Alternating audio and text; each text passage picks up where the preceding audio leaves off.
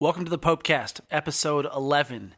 This week, it's a special episode of the PopeCast because Pope Francis just released a new document. So instead of going over the life of one of our popes, this week we have an interview with Catholic author and speaker Katie Prejean McGrady talking about the document, her recent experience in Rome at a special gathering of young adults from around the world, and Pope Francis's unique mission and ministry in the Church today. It was a fantastic conversation, and I hope you enjoy.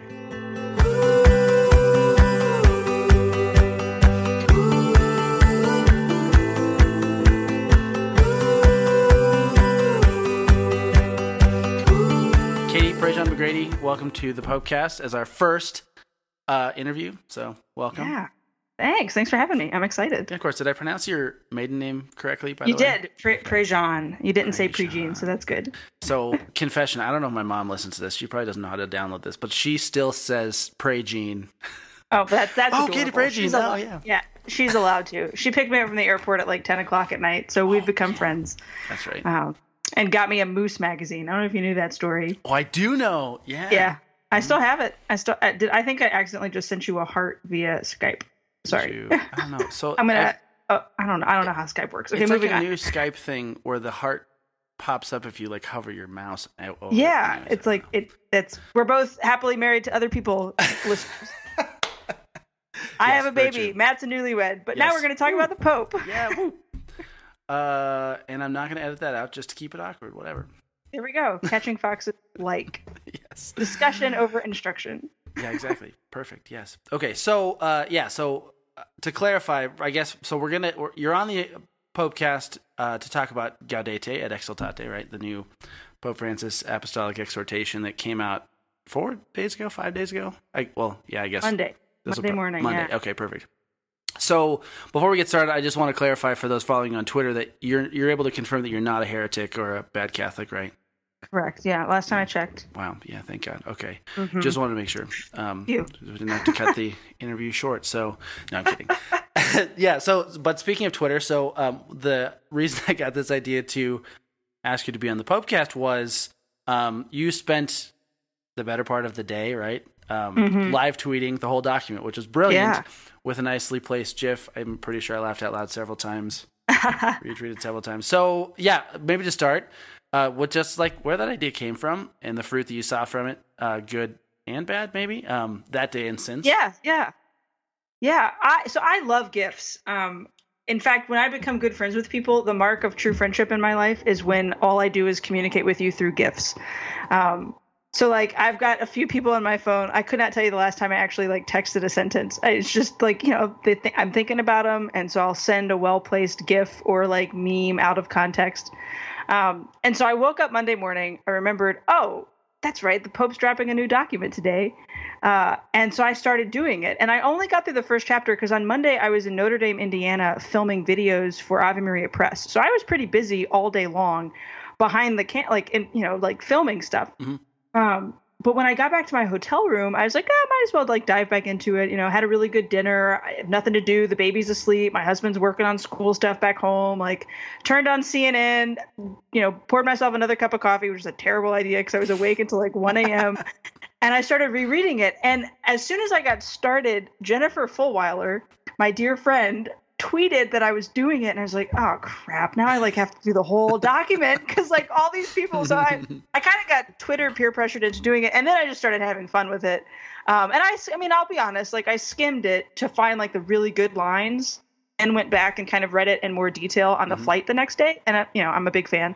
Geeked out about a couple of parts that we can talk about later on in the podcast. But I thought it was the coolest thing how many people started following along that probably would not have realized that a new document had dropped for a couple of days. Because like in Catholic world, like it's a big deal for those of us that work for the church or like are in the Catholic zeitgeist. But the average nominal Catholic who maybe follows a few people on Twitter and like sees Catholic Twitter stuff from time to time, like I kind of flooded their news feed for like a couple of hours with all these quotes. And so I think it effectively shared some of the good nuggets from the document. Mm-hmm. I like that. I just thought of, are you a Parks and Rec fan? Oh, big time. I have a little Sebastian poster in the corner of my office. Yes. Nice. Yes. Yeah. So I just thought of the time when Anne was moving away and she had to break the bad news to Leslie, but also brought waffles with her. It's the gifs. I always say gifs, but gif, whatever. Yeah. But like the gifs are the waffles, and the quotes are like the stuff that you need to, like, people need to know, but they might not go and seek it out. That's so good. So my husband and I I'll do a little commercial. My husband and I are starting a podcast called Pawnee Pennsylvania, where it's two married people who are obsessed with Parks and Rec and The Office talk about their favorite episodes after the baby goes to sleep. That's literally the tagline. There is no catechism part of it at all. It is like not a Catholic podcast. It's just a husband and wife who love these shows. Yes. So tune in, folks. All right. So I think gifts are actually, this is going to sound super controversial. Maybe this is why people think I'm a heretic. I think gifts are a modern means of evangelization. Heck yes, they are. Like they can be funny and engaging. Gift the gospel is one of my absolute favorite things to do on Twitter. Yes. And I've had some good success with like retweets and likes, because I think it just puts it in people's view and it makes them laugh. And so this was a very gifable papal document. I'll just say that. Yeah, I would agree. Well, and that's a perfect transition. So the next thing I had was, did you have like some personal favorites you care to share? And then we can like do the geeking out on the parts that. So my favorite, I have two. I love the part where he says, do you let his fire inflame your heart? Unless you let him warm you more and more with his love and tenderness, you will not catch fire. And it's like people are going to take that out of context and think like, like we're all walking around blazing. So my favorite, I put that Elmo gif, and fire. Yes. I love that. It's one of my favorite gifs. I think my absolute favorite though was the closing line, one of the closing lines of the document. He says, Mary, our mother, does not need a flood of words. She does not need us to tell her what's happening in our lives.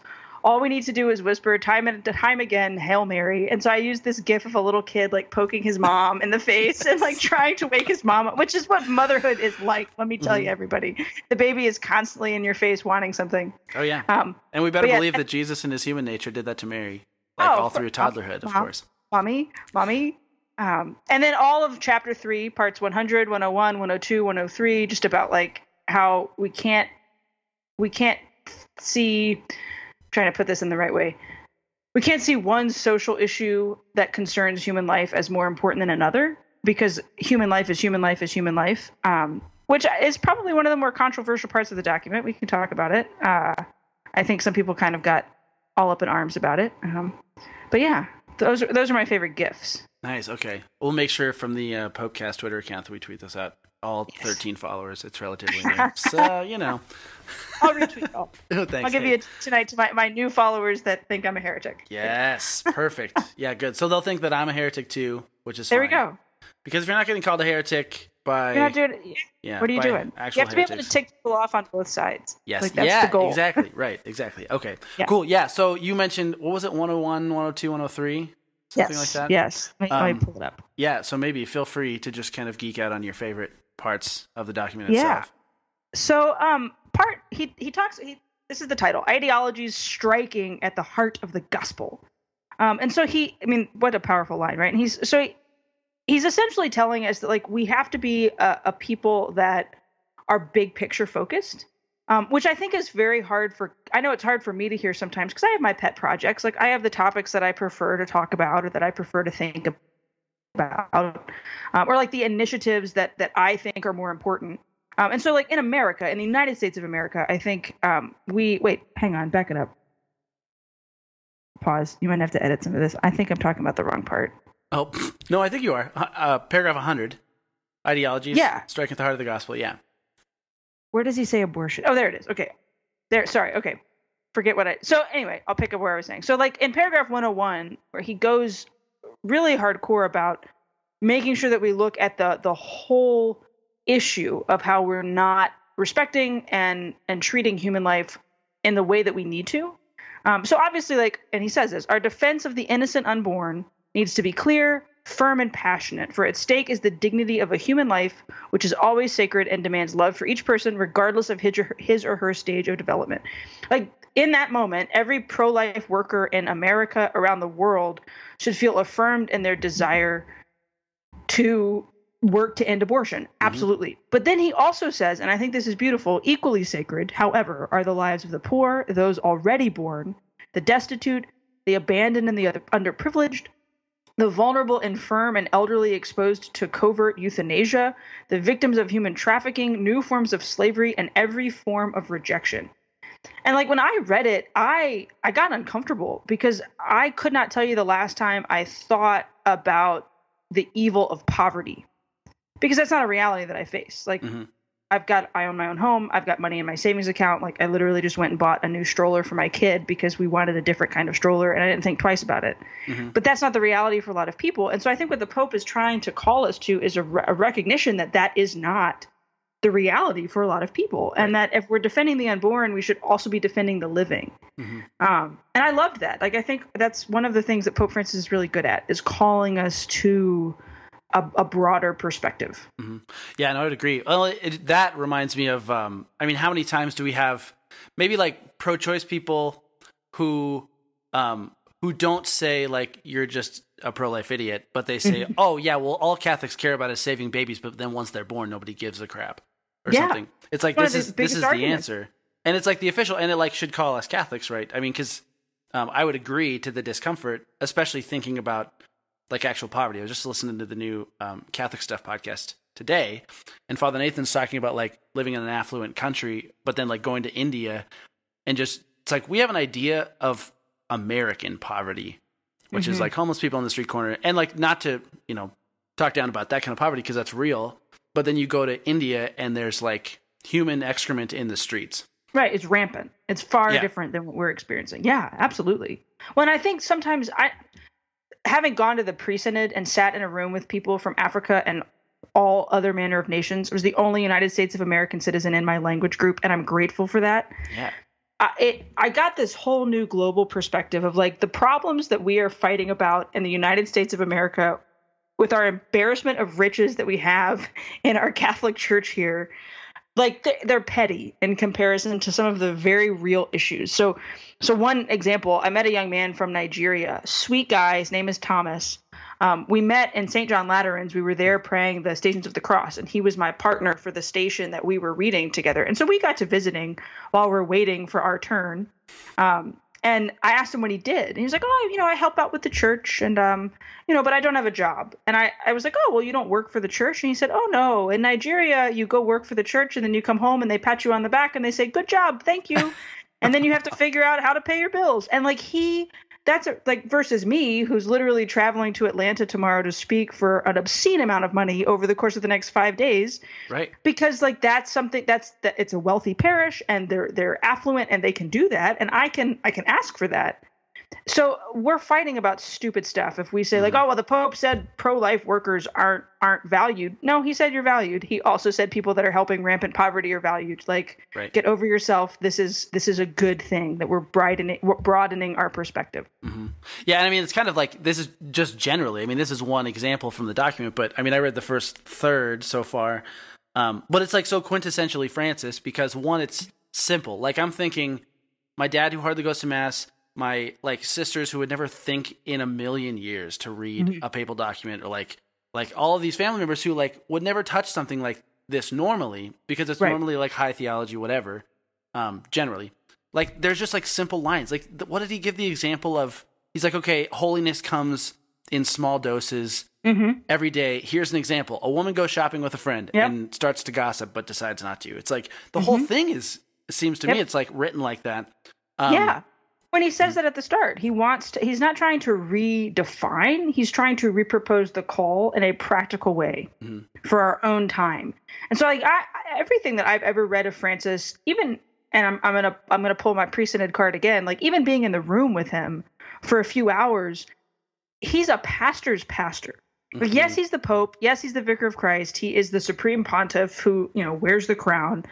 But like, he's also the kind of guy that like, I'm pretty sure if I spoke Italian and I walked up to him and said, hey, Padre, would you hear my confession? Like he would have sat down and heard my confession because like probably doesn't get the chance to do that very often. And this document reads like a letter that a pastor would write to his people after Lent, as you're entering into Easter. And we all know after Easter comes ordinary time when everybody starts to kind of slack back off of their faith.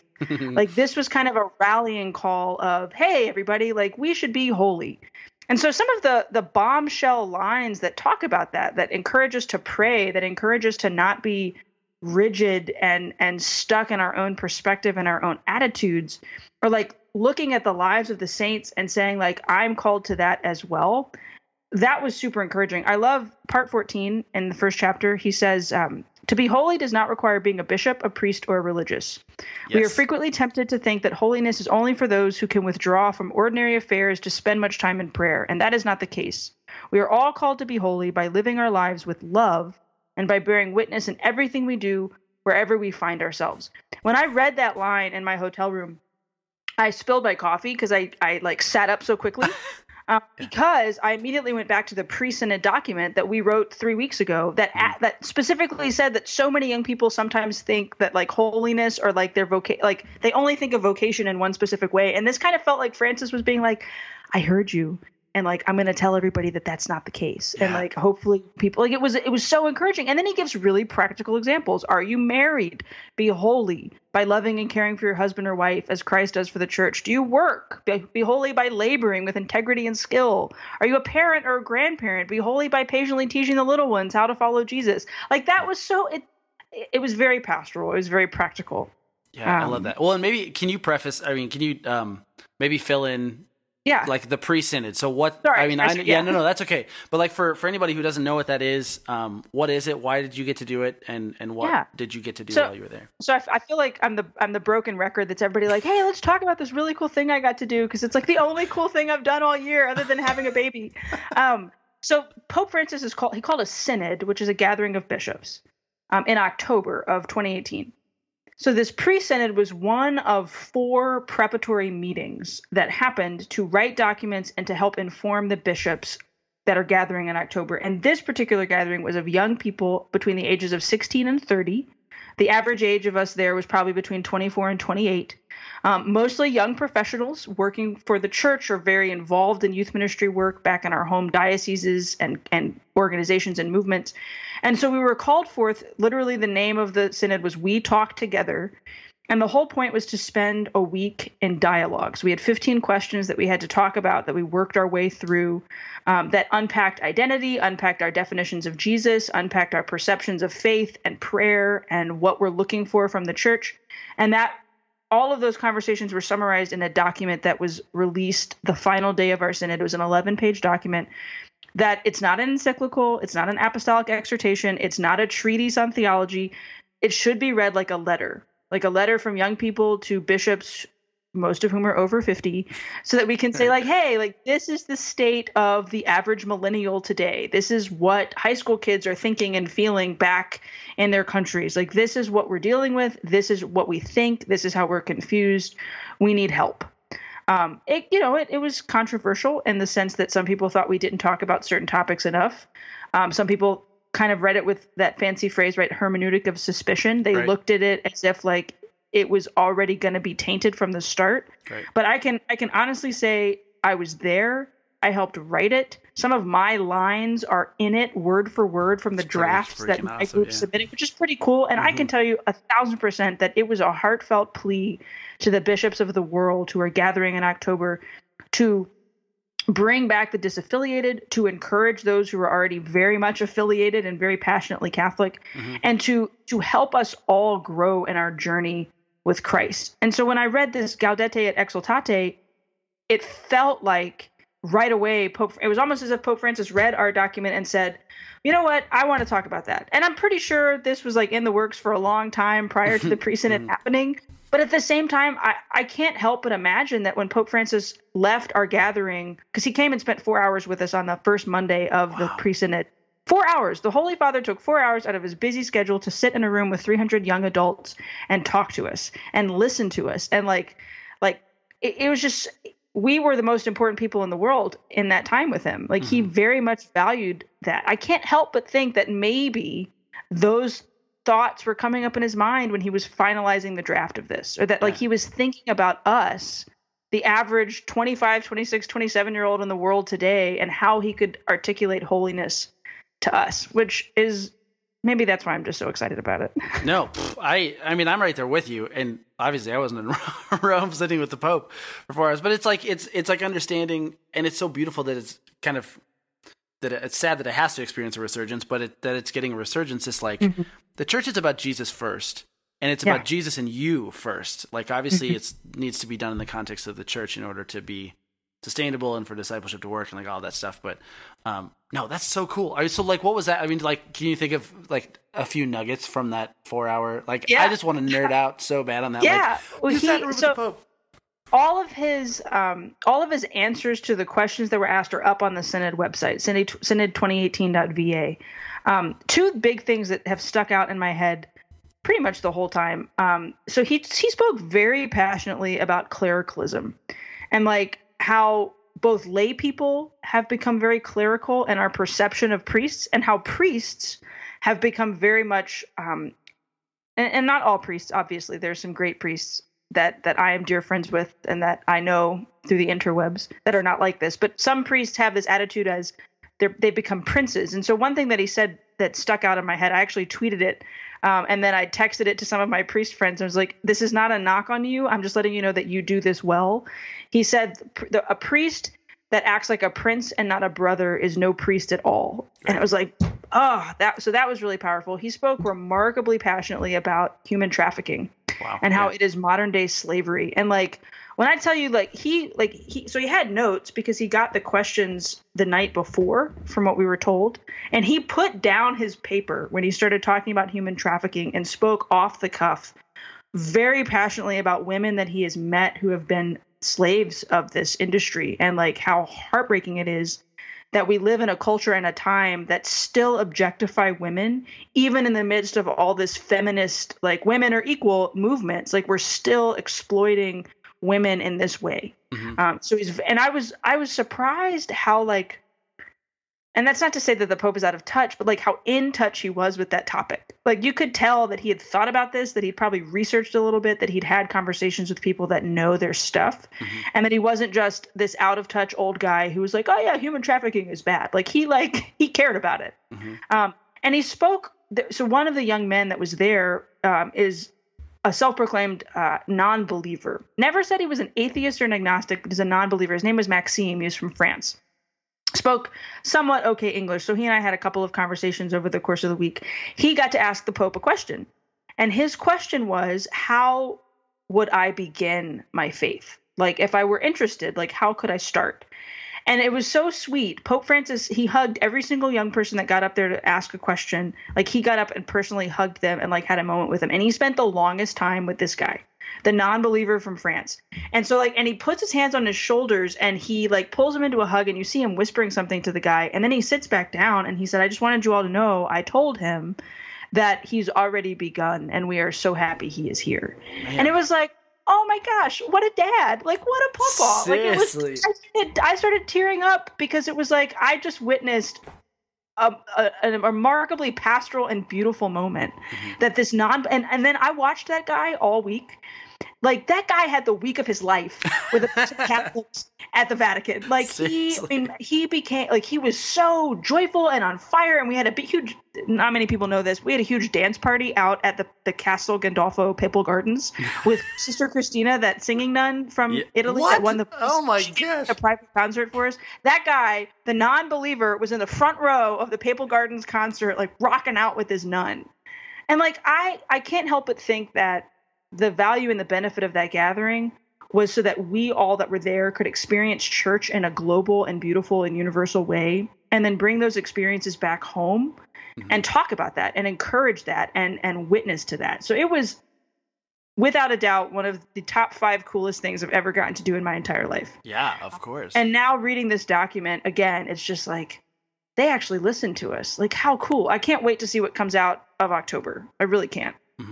Yeah, I mean, it's that's beautiful. Yeah, so thanks for sharing all of that. And I just like that's like the conception that I've gotten of Pope Francis, and why I love him so much is because, like, one, I forget so easily that he's an 83-year-old man. He's an old guy. Like, you can tell. He waddles, old. And he walks slowly. Yeah, exactly. But he's like, it's like the same thing. When you see anybody on fire for Jesus, it's like, and like even people who have near-death experiences go to heaven, they're like, oh yeah, I couldn't tell how old they were. So like, you just like, that just like escapes you because they just seem so youthful, like so childlike, whatever. Oh yeah, and there's a great joy. Yeah, huge joy. And I think that's so beautiful, and it's no wonder that it's attractive. What's unfortunate is that it seems like in so many dioceses and parishes, it's like there's so many rose-colored glasses out there. Like they're like, oh, it's fine. It's like we're going to do this program without really thinking about like our mission or the goals that we actually want to reach, or the fact that our parish will die in 20 years if we don't actually do something.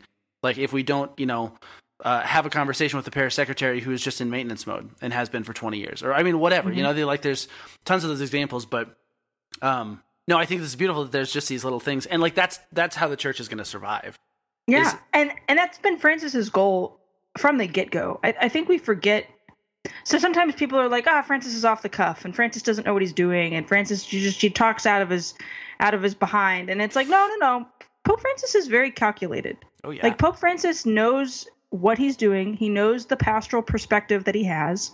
And whether you like that or not, like is that's your own opinion. But so one of my favorite parts of the document is in section 135 and 136. So we're kind of like right smack dab in the middle, like things are just about to get good. And I geeked out. I posted on Insta story like way too much. Sometimes I don't like talking at my own self on Instagram, but like I geeked out on Instagram when this happened. So I'm reading. I'm sipping the coffee I shouldn't be drinking at 8:00 at night. And so this is the line that I read. 135. God is eternal newness. He impels us constantly to set out anew, to pass beyond what is familiar to the fringes and beyond. He takes us to where humanity is most wounded, where men and women, beneath the appearance of a shallow conformity, continue to seek an answer to the question of life's meaning. So I'm like reading it. I'm like, that's powerful stuff. That's really good. It gets even better. God is not afraid. He is fearless. He is always greater than our plans and schemes. Unafraid of the fringes, he himself became a fringe. So if we dare to go to the fringes, we will find him there. Indeed, he is already there. Jesus is already there in the hearts of our brothers and sisters, in their wounded flesh, in their troubles, and in their profound desolation. He is already there. So I'm reading this, mind being blown, right? Seriously.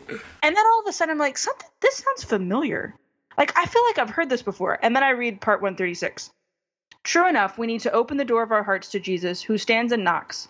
Sometimes I wonder, though, if perhaps Jesus is already inside us and knocking on the door for us to let him escape from our stale self-centeredness. And I immediately was like, I've read that before. And I pulled up this document, which everybody should go read. It's called Evangelizing the Peripheries.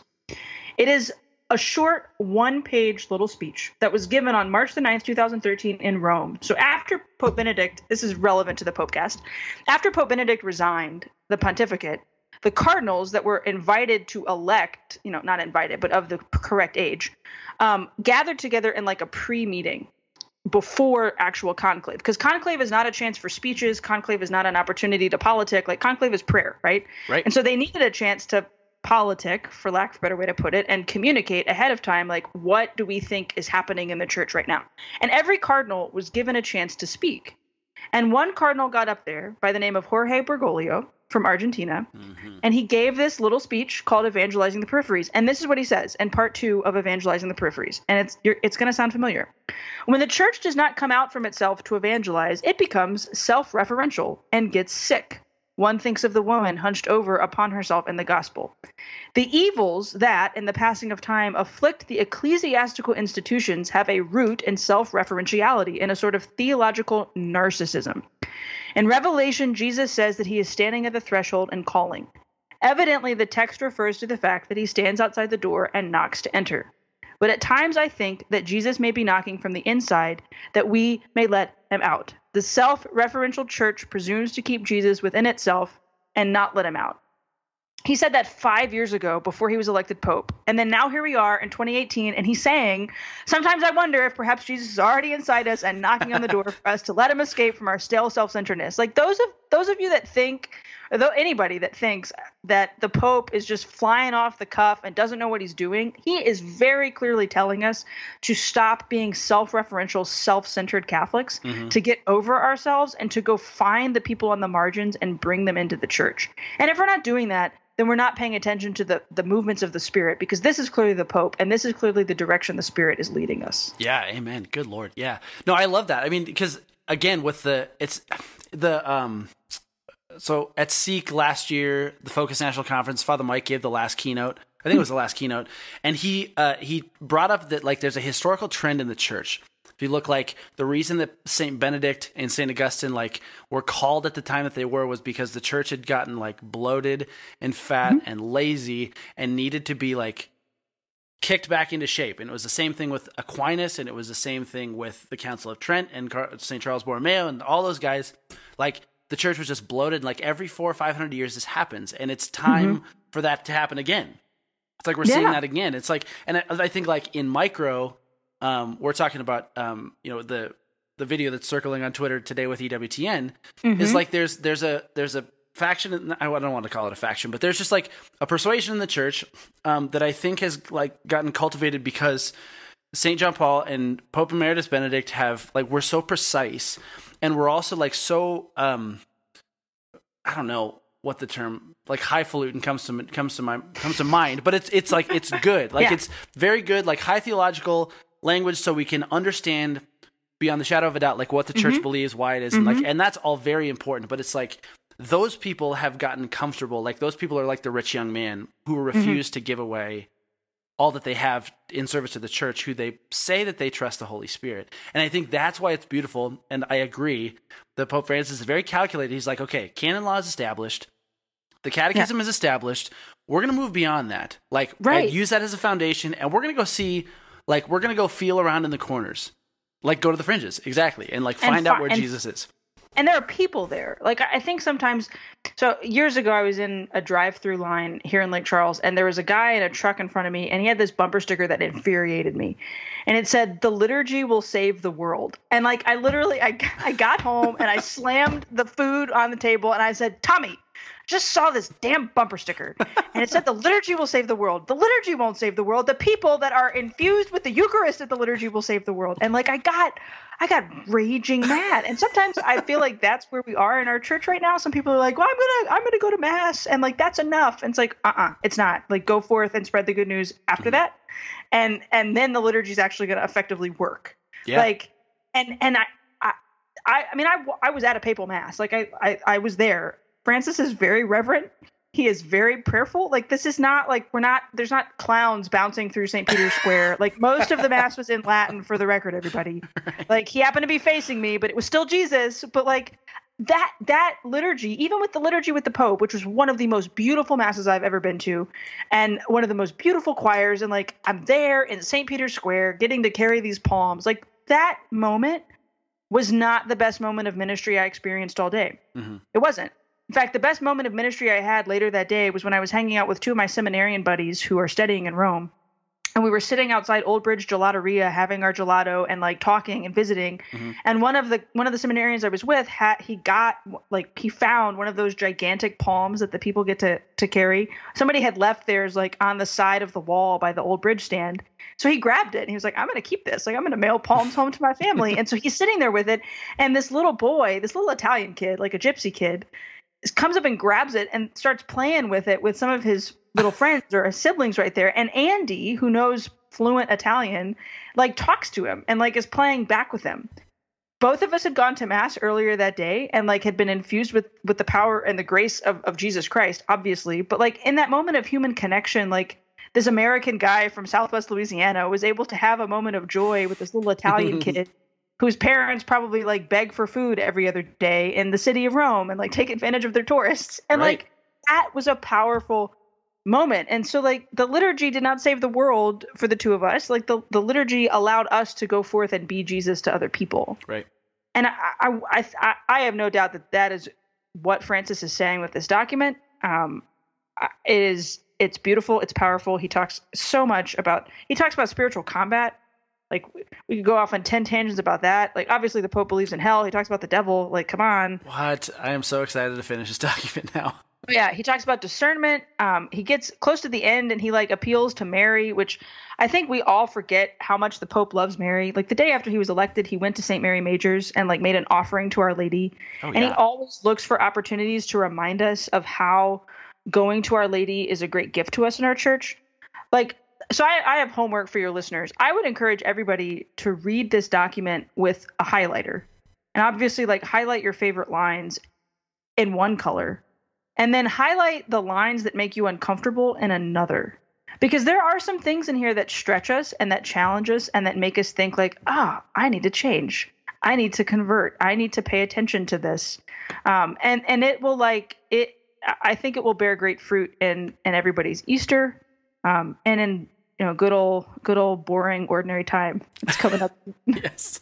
Nice. I think that's awesome. Thanks for that. That's probably a good place to cap, unless you have any parting shots on the document. I think that was a great place to cap. Yeah, no, I'm good with that. I just go read it. Rejoice and be glad, everybody. Yeah, amen. Okay, so I was thinking through, because you hopefully will not be the first and last interview on the podcast. Yeah.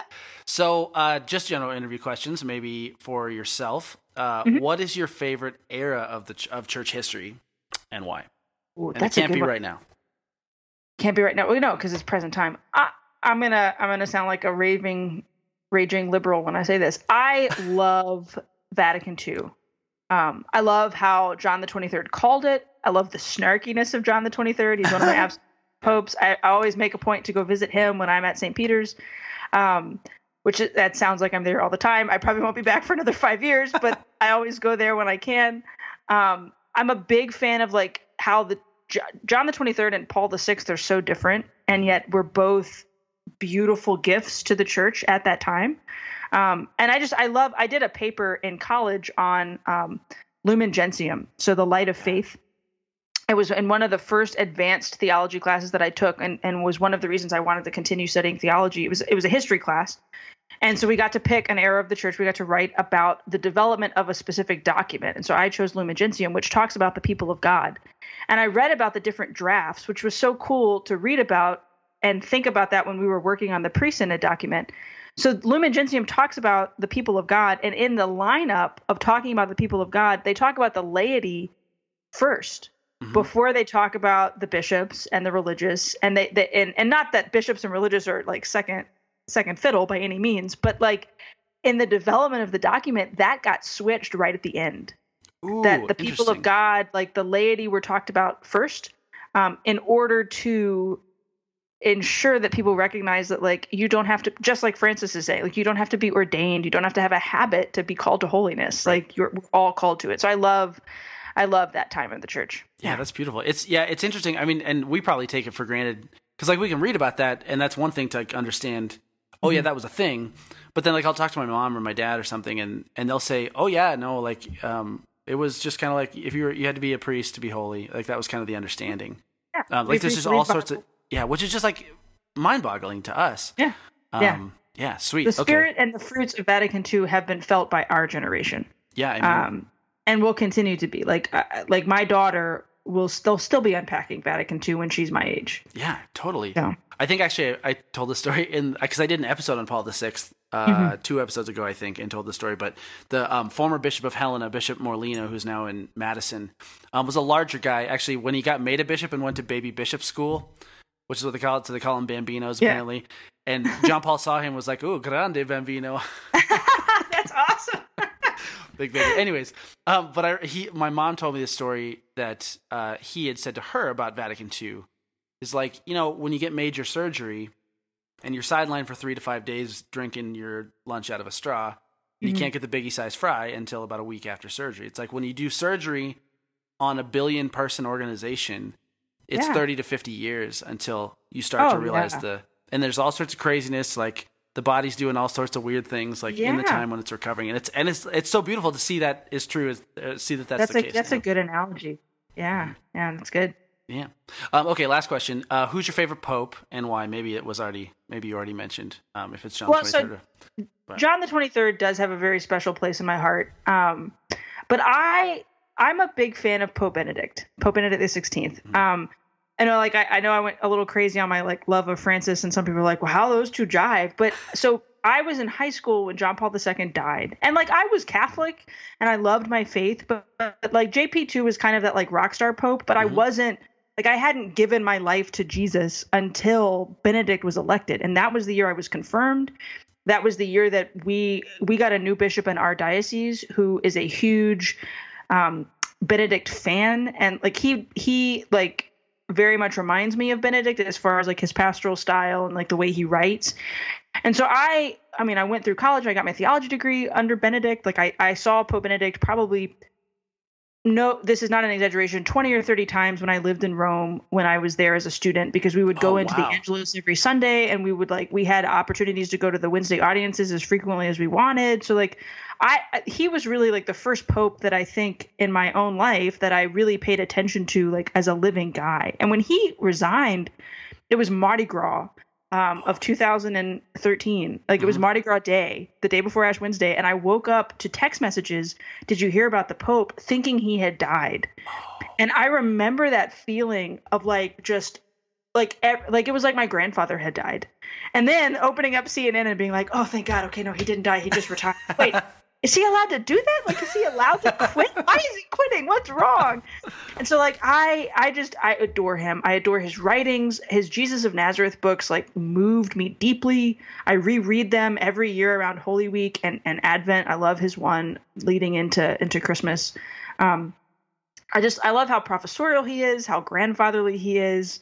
I love the stories. I love his accent. I adore him. I will weep for days and go into a period of mourning when the good Lord brings him home, which I think he thought was going to happen a little sooner than it had. But that's what happens when you get to rest and play with your cat all day long. You end up living for another decade. Man, if there wasn't a more adorable and hilarious picture than that picture of him petting the two little kittens in his big long retired Pope alb. Oh yeah. My favorite is him sitting at the piano with the cat sitting on top of him. Yeah, yeah. I drink orange soda from time to time when I'm reading a Pope Benedict XVI document. I'll pull out an orange Fanta and be like, "This one's for you, Papa." I miss you. So he's gonna be a great saint of the church someday. I can't wait until he's a canonized Benedict the Great. Yo, yes, that would be awesome. Yeah. I know. I feel the same way. I don't know if he's my favorite because I have a couple. There's just a couple others, but I just read Last Testament, the book-length interview with him. Have you read that yet? Yes. Oh yeah. And it was the first real thing that I had read that was lengthy from him, just reading something where he. But yeah, is it true? You might know the story. Whenever he would write something, he would give it to one of his sisters who wasn't really educated. I heard the story about how he gauges whether something is readable or not, and before he releases it. Yeah. Or at least he used to. He had a sister who wasn't educated, on the college level or graduate level or whatever. And he would give her the things that he wrote as a priest or bishop. And if she could understand them, then he would release them. But if she didn't get it. Okay. I want to believe that. My favorite is the story of him after he got elected and the German pilgrims came to mass with him. And they were like, "So what were you saying in the conclave? What did you think?" And he was like, "I just was praying that I wouldn't become the Pope." And evidently the father did not listen. It's I just love it because he tried to retire. He was not. And I remember distinctly watching John Paul II's funeral, and he gave the homily, and my mom said it in the living room. She said, "He's going to be the next Pope." And I was like, "No, he's too old. They'll never elect him."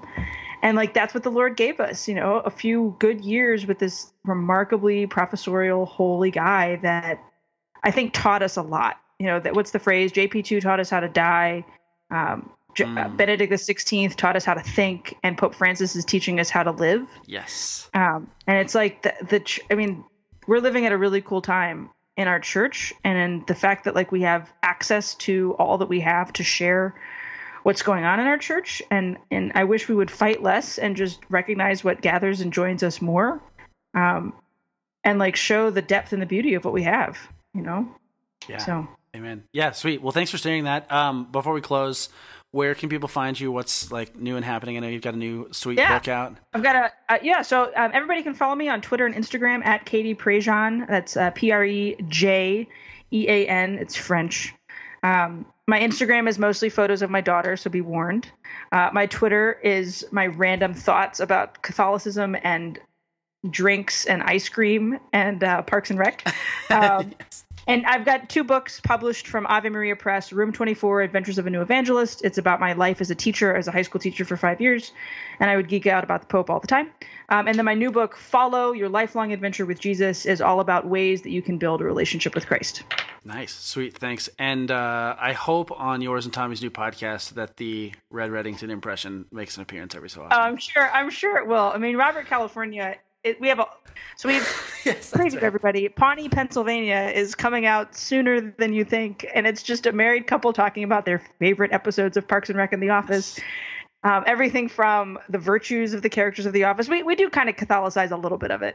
So the virtues of the characters of The Office, our favorite women and our favorite men. Who would be best friends? I'm really excited about this episode. Who would be best friends from Pawnee and Scranton? Like if those two worlds were in the same universe, which other than like Anne and Karen Filippelli, if you can like suspend reality for a little bit, like maybe they're twins in that universe, right? Like they actually part of the same world. So my husband and I are launching that probably like early June. We've got to go on vacation, like have somebody watch the baby so we can like hammer out all of our episodes. Yes, I'm very excited. Well, you heard it here first, folks. Pawnee, Pennsylvania. Yeah, Pawnee, Pennsylvania. I am very excited to listen. Sweet. Well, Katie, thank you so much again for joining the podcast, the PopeCast. What am I talking about? And hope to have you on the next time the Pope releases a document. Yeah. I don't know. Yeah. Thanks so much, Matt. Appreciate it.